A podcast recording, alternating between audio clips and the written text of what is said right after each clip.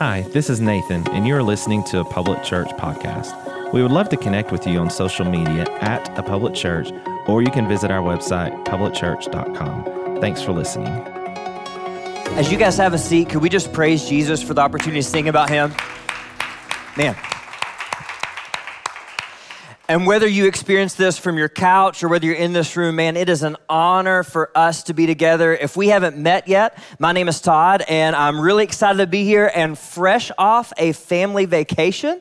And so I actually brought some pictures because our children, Liam and Oliver, are trying to smile. Oliver's the little one that my beautiful wife Whitney's holding. And I know it may be hard to see his face. Those pictures are blurry because we took them, not our creative team, so that's on me. But notice he's like kind of making this face. He's going, he's trying his hardest to smile. I love the next picture.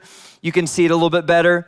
So again, he's just going for it. I love his enthusiasm at life. That may be the best smile we've ever seen from Liam. And then this final picture reveals that in every single photo we take, Whitney is gorgeous, and our boys make a different face. Liam again smiling, and Oliver once again just with, ah. So, family vacation, I should really actually probably call it a family adventure. For those of you guys who don't have kids yet, I want to pass on some advice that was given to us by Whitney's cousin, Jessica Kenworthy. Jessica, if you're watching this, thank you. And she said, when you have kids, you need to transition your mindset from a vacation to a family adventure. So on the count of three, I want you just to yell out your idea of vacation. Ready? 1, 2, 3. I heard sleep, peaceful, rest. Okay, so throw out all those things and embrace a family adventure. For Whitney and me, our idea of a vacation is a beach with books. And for me, it's like alternating between riding waves and reading a great book and probably staying in the shade and lathering up the sunscreen because I'm really pale. But there's only one time that we took a book to the beach, and that was when the kids were sleeping. So the thing is, and somebody's watching them, by the way, not just like leave them in the condo. So we were prepared for this trip because we had a different expectation, different mindset. So that's just free. Hopefully that helps you to think in terms of a family adventure. And I start today talking about just our everyday life and what happened last week, because that's what this series is about.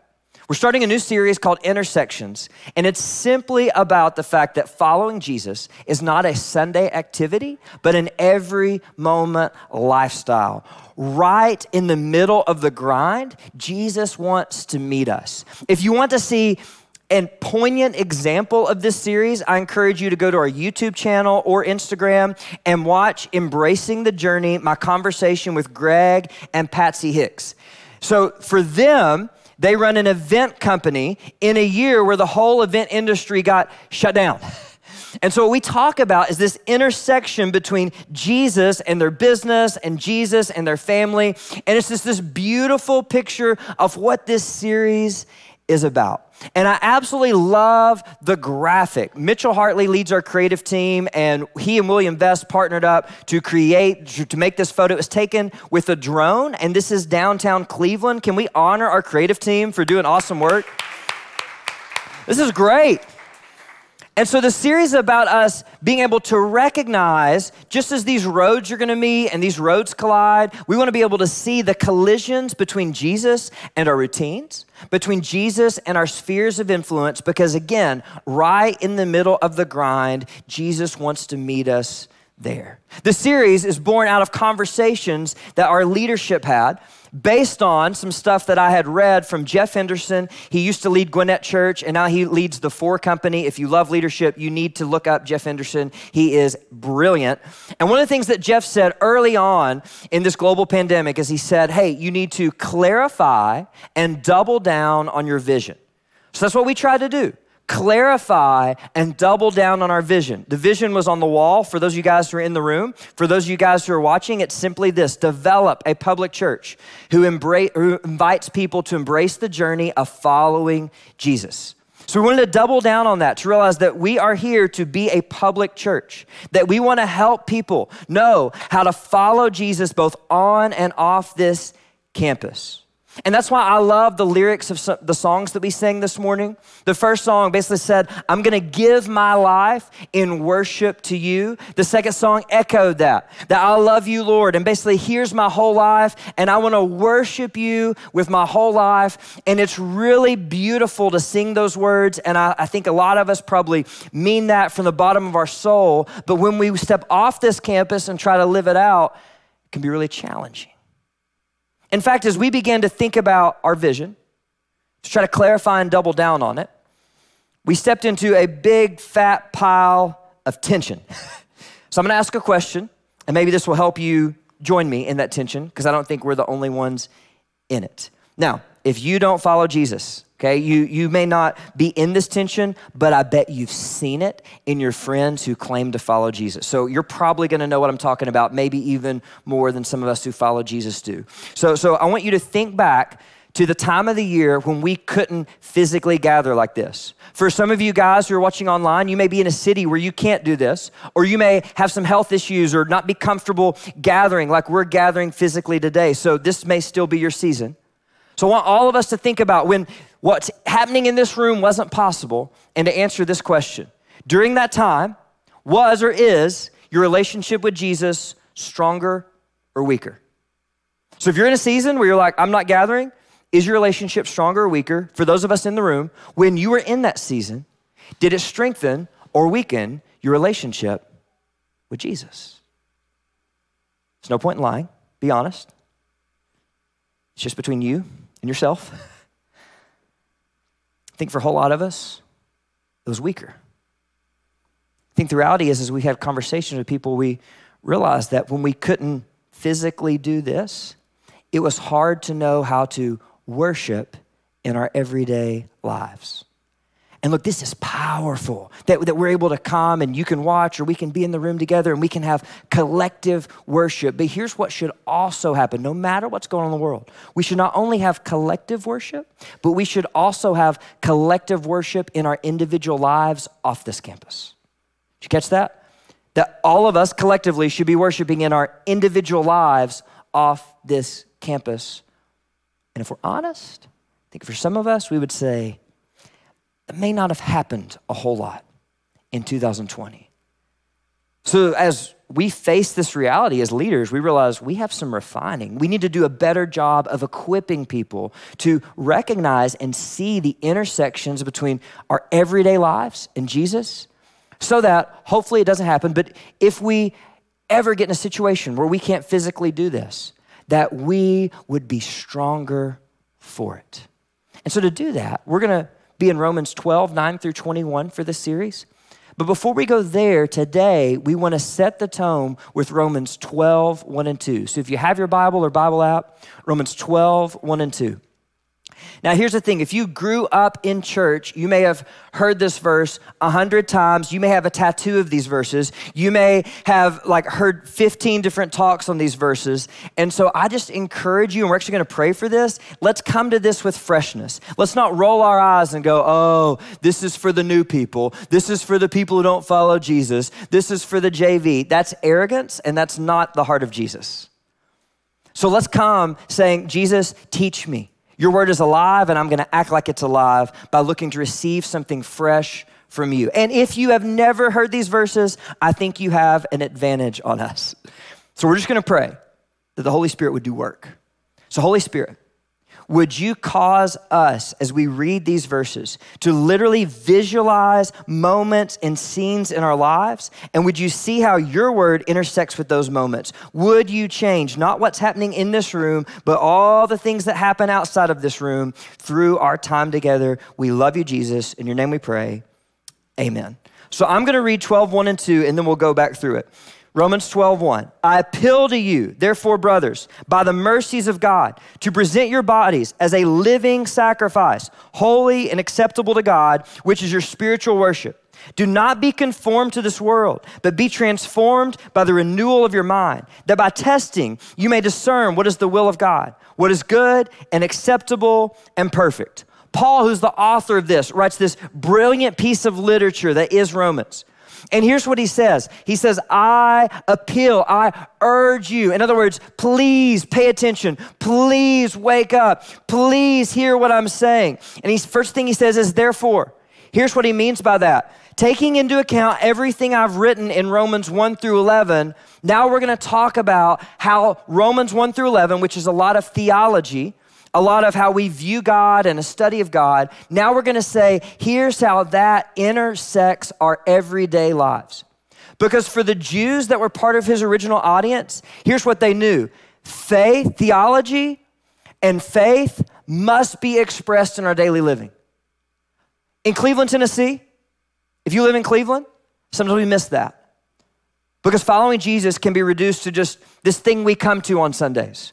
So when it got stripped away, we're like, oh, what is following Jesus? It's so much more. And that's what Paul wants to talk to us about. That's why he's saying, I'm begging you, please listen to what I have to say.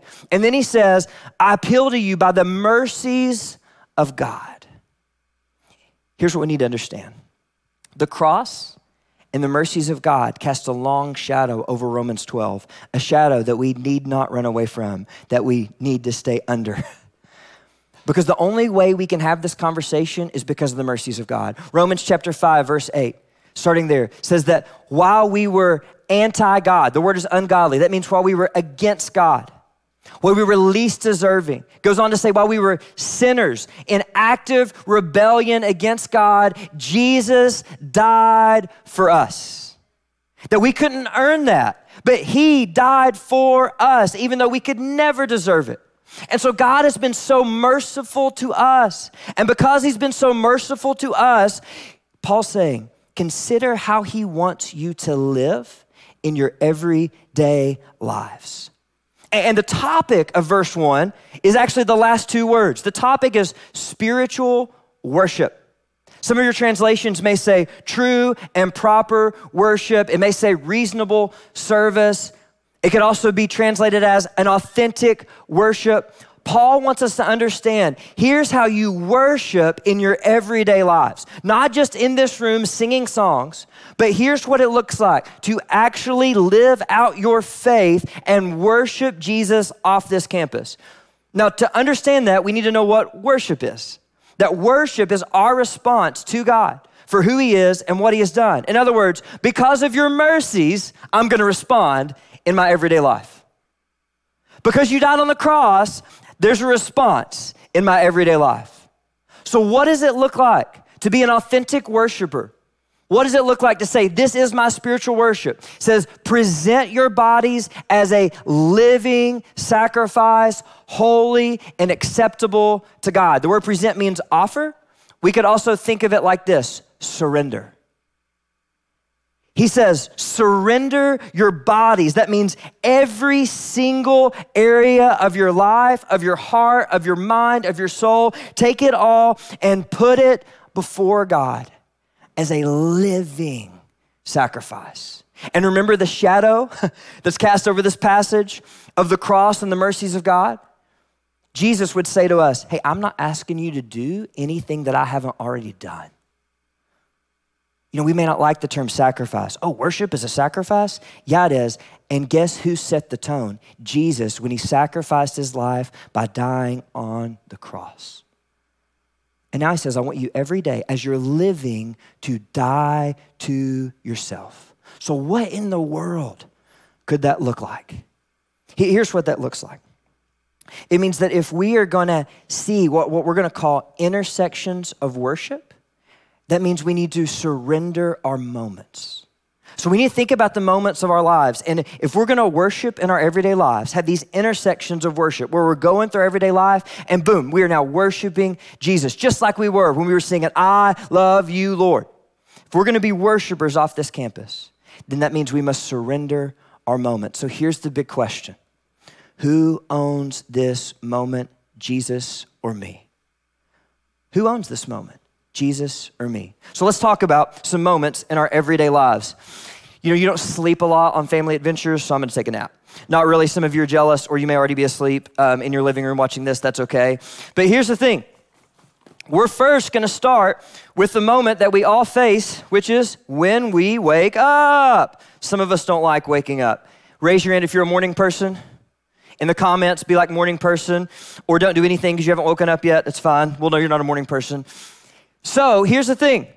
When we sleep, eventually the alarm goes off and it starts our day. So you guys are gonna get to have some fun. You're gonna be my alarm. So make the most annoying sound you can make because that's what alarms are. All right, so I'm gonna go to sleep. Oh, so on three, if you guys could wake me up. 1, 2, 3. Okay, that was pretty good. You guys are annoying. All right, so what do we do when we first wake up? Slap it, snooze, snooze, snooze. So one more time, I snooze you. Ready, 1, 2, 3. Oh, okay, I'm awake. Now, here's the thing. When I open my eyes and sit up, who owns this moment? Jesus or me? For a lot of us, what's the first thing we do?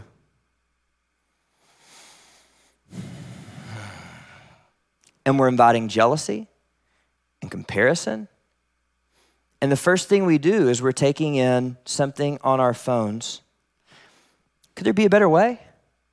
And maybe you say, well, I don't really have a morning routine. Come on, people. A lack of routine is your routine. A lack of a system is your system. And here's what we have to understand about how we wake up. This moment sets the tone for our whole day.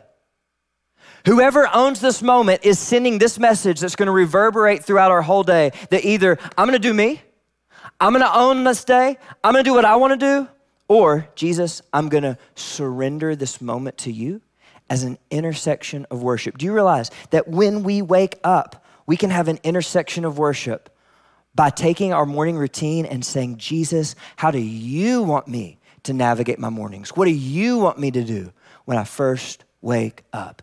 Who owns this moment?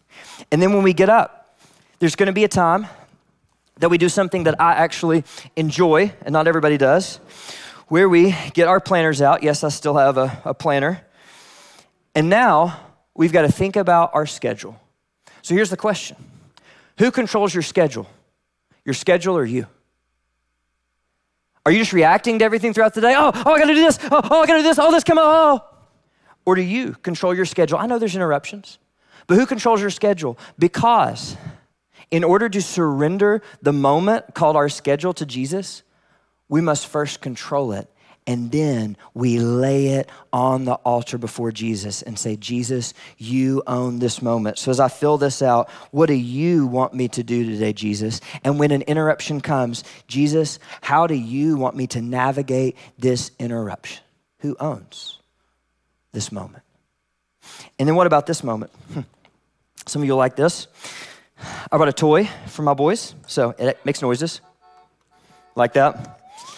So what about the moment called the commute, where you're sitting in traffic? And I say sitting in traffic because it seems like everyone has moved to Cleveland, and so you literally sit there in traffic, don't you? And you're like, unbelievable, how are there this many people in Cleveland? Or maybe you're in the line picking up your kids after school. Or maybe you're like I was a few weeks ago, where we went to Target as a family, and just to be cautious, we're not really taking our boys into stores at this point. So Whitney went in, and I'm sitting in the car with the boys, and who's gonna own that moment? Because it would have been very easy for me to get up my phone and read on ESPN, which I really enjoy, or just to scroll on Instagram.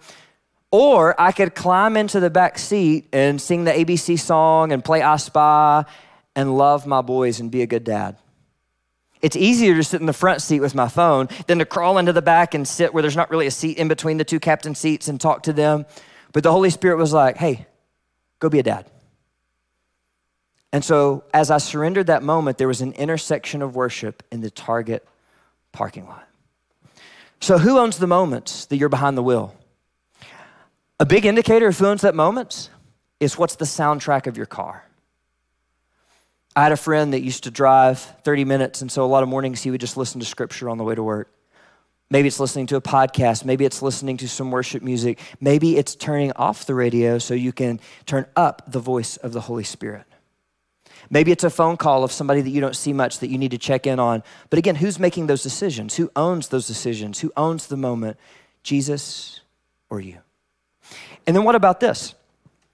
What about our leisure?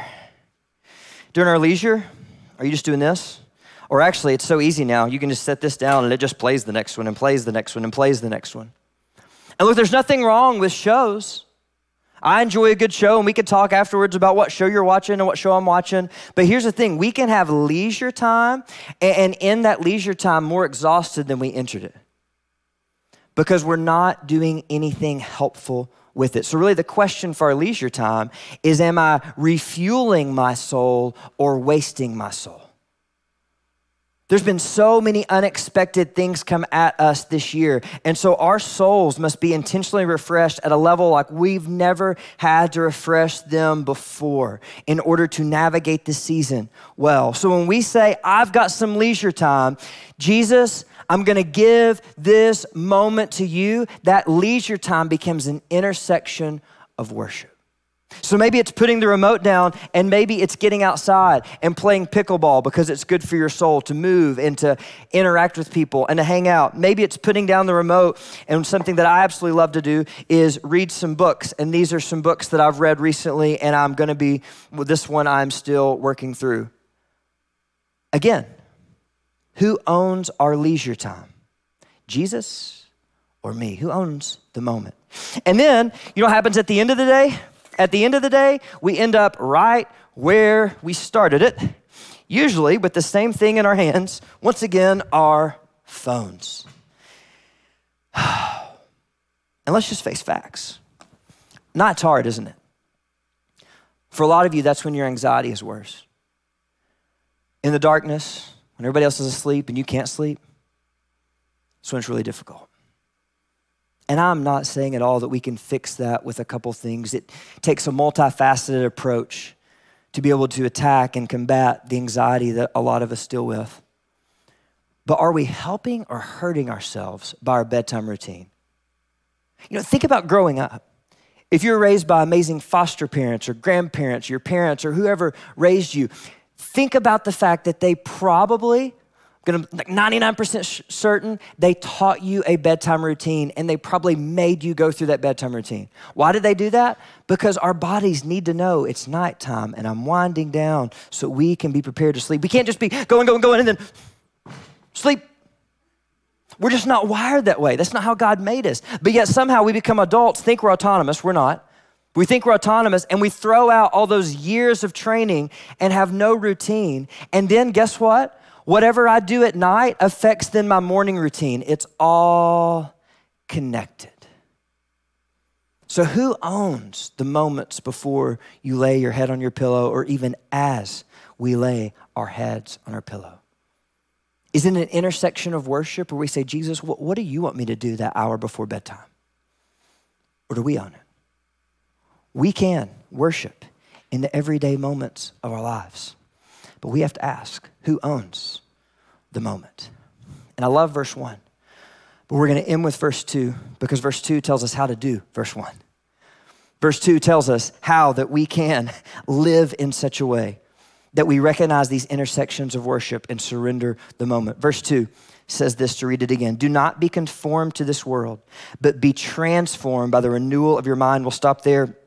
As a complete nerd and a guy who loves words, I love it when the Bible translators like rhyme things. I get all geeky. I'm like, this is so cool. Transformed and conformed, it rhymes. I'm just weird. Okay, that's fine. I recognize this about myself. But here's the point that Paul's wanting to make here. Someone or something is shaping us, and we have the power to decide who or what that is.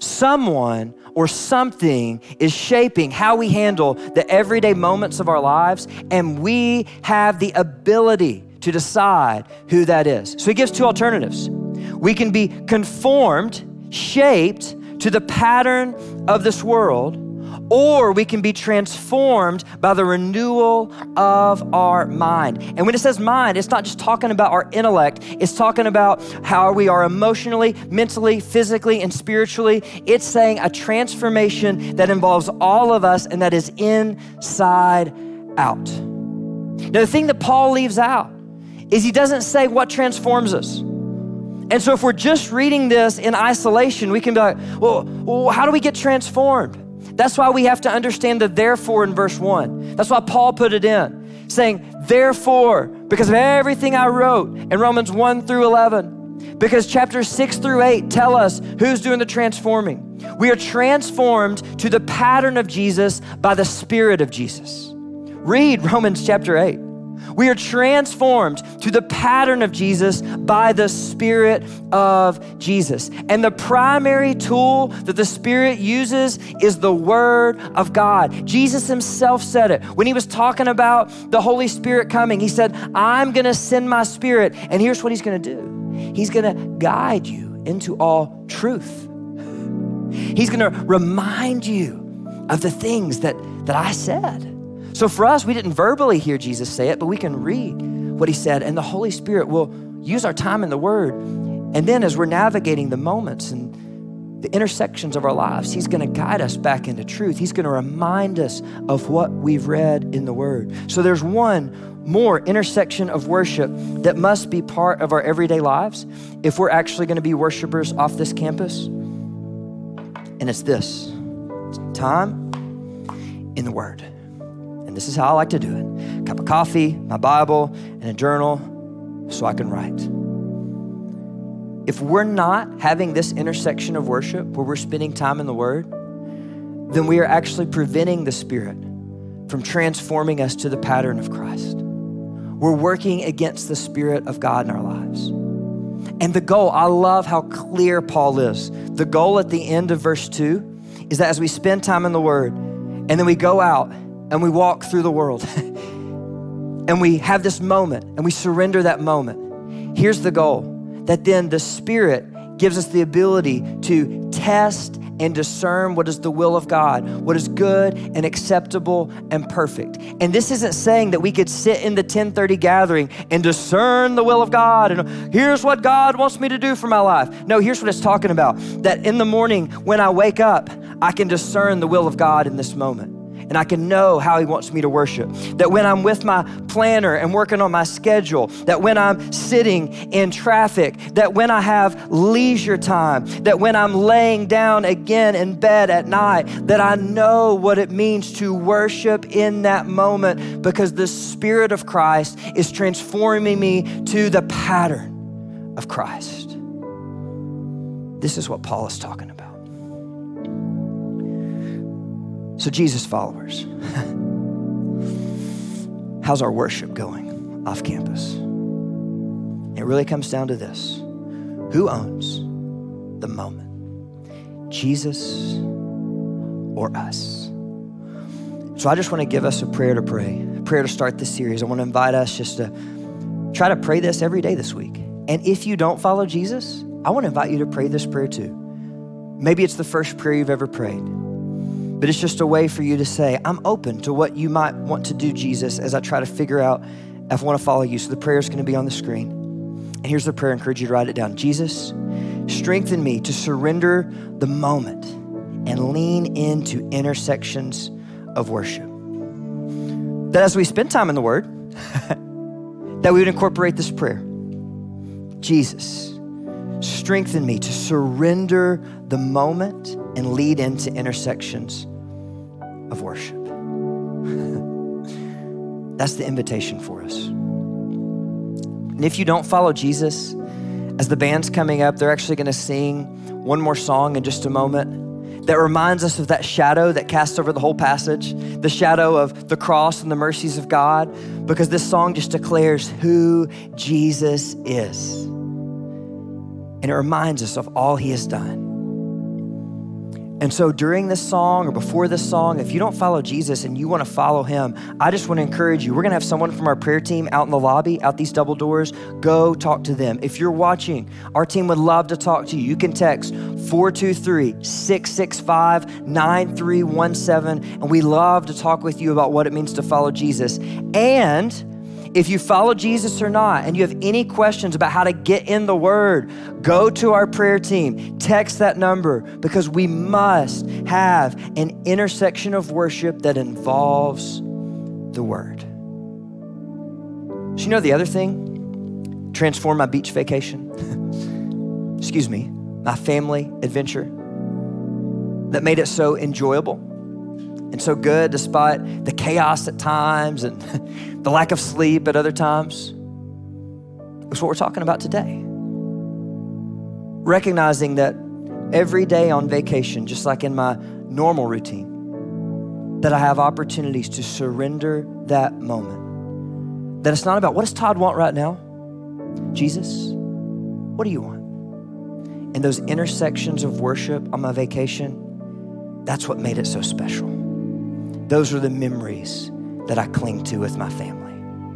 And the Holy Spirit led me to those. But it really comes down to who owns the moment. So here's how we're going to end today. We're going to ask the Word to transform us. We're going to read Romans 12, 1 and 2 together, even in your living room. I want you to read this out loud. And we're going to read it in the Message paraphrase. I think the Message paraphrase captures the essence of exactly what Paul is writing here.